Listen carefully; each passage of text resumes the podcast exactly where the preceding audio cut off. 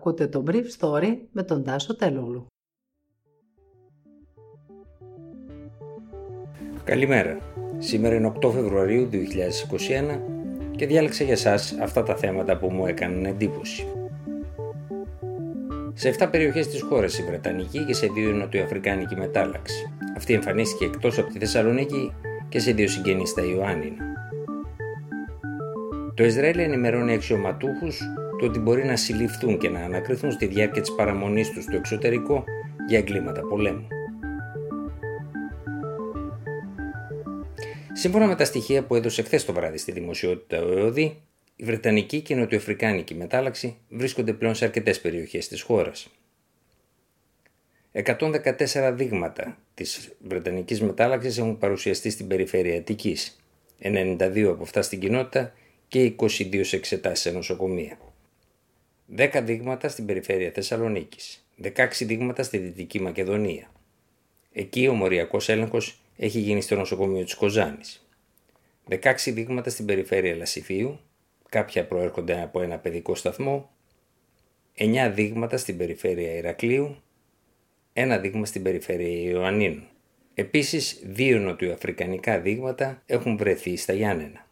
Συνολικά στη χώρα μας έχουν ταυτοποιηθεί από το Κέντρο Γονιοδιωματικής του Ινστιτούτου Ιατροβιοτεχνολογικών Ερευνών της Ακαδημίας Αθηνών 397 δείγματα θετικά για το μεταλλαγμένο στέλεχος Β117, δηλαδή αυτού του Ηνωμένου Βασιλείου, και δύο δείγματα για το στέλεχος Β1351 της Νότιας Αφρικής.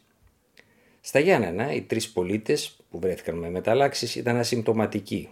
Σε ένα από τα νοσοκομεία της πόλης υπήρξε μια συρροή την περασμένη εβδομάδα που ελέγχθηκε ωστόσο. Μόνο ανησυχητικό σημείο τρεις εμβολιασμένοι νοσοκομιακοί με τη δεύτερη δόση του εμβολίου που βγήκαν θετικοί χωρίς ωστόσο να νοσήσουν σοβαρά. Τα ποσοστά των εμβολιασμένων νοσηλευτών πάντως διαφέρουν από περιφέρεια σε περιφέρεια. Έτσι, ο Γενικός Γραμματέας του Υπουργείου Υγείας Κοτσιόπουλος άκουσε μόλις την Παρασκευή στην Πάτρα ότι το ποσοστό των εμβολιασμένων νοσηλευτών στο νοσοκομείο του Ρίου με το ζόρι φτάνει το 28%, έναντι 75% των γιατρών.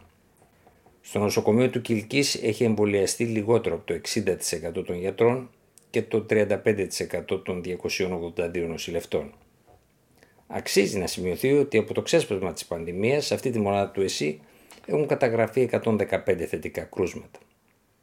Αντίθετα, η Κρήτη, με εξαίρεση το νοσοκομείο του Ρεθύμνου, έχει πιάσει τα βάνη στους εμβολιασμούς του ιατρικού προσωπικού παρακολουθώντας ορισμένα μεγάλα νοσοκομεία της Αττικής και της Θεσσαλονίκης.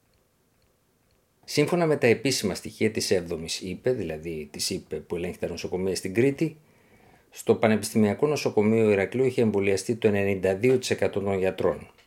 Στο Βενιζέλιο, το άλλο νοσοκομείο του Ηρακλείου, το 82%, ενώ στο νοσοκομείο των Χανίων το ποσοστό φτάνει το 83%.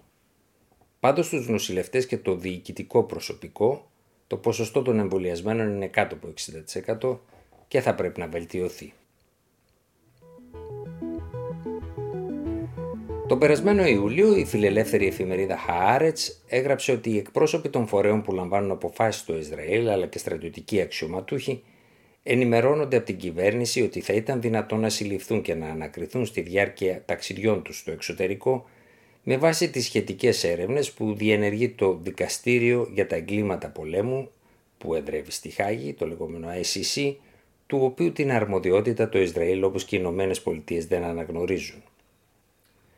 Τώρα, ανώτατοι κυβερνητικοί αξιωματούχοι διέρευσαν την πληροφορία ότι κάποιες χώρες ενημέρωσαν την Ισραηλινή κυβέρνηση πως ορισμένοι αξιωματούχοι της θα κινδύνευαν να συλληφθούν καθοδόν σε κάποιο υπηρεσιακό ή προσωπικό τους ταξίδι στο εξωτερικό, εάν κινηθεί η διαδικασία όπως αναμένεται από το δικαστήριο της Χάγης. Πηγές του Ισραηλινού Υπουργείου Δικαιοσύνης είπαν ότι ακόμα δεν έχουν ηγερθεί κατηγορίες κατά του κράτους του Ισραήλ ή αξιωματούχων του και ότι όταν αυτό γίνει θα υπάρχει ετοιμότητα για την προστασία τους. Σε αντίθεση με τη θέση του κράτους του Ισραήλ, το Διεθνές Δικαστήριο της Χάγης για τα εγκλήματα πολέμου, το ICC, θεωρεί ότι έχει δικαιοδοσία στα ανατολικά Ιεροσόλυμα, τη Λωρίδα της Γάζας και τη Δυτική Όχθη του Ιορδάνη.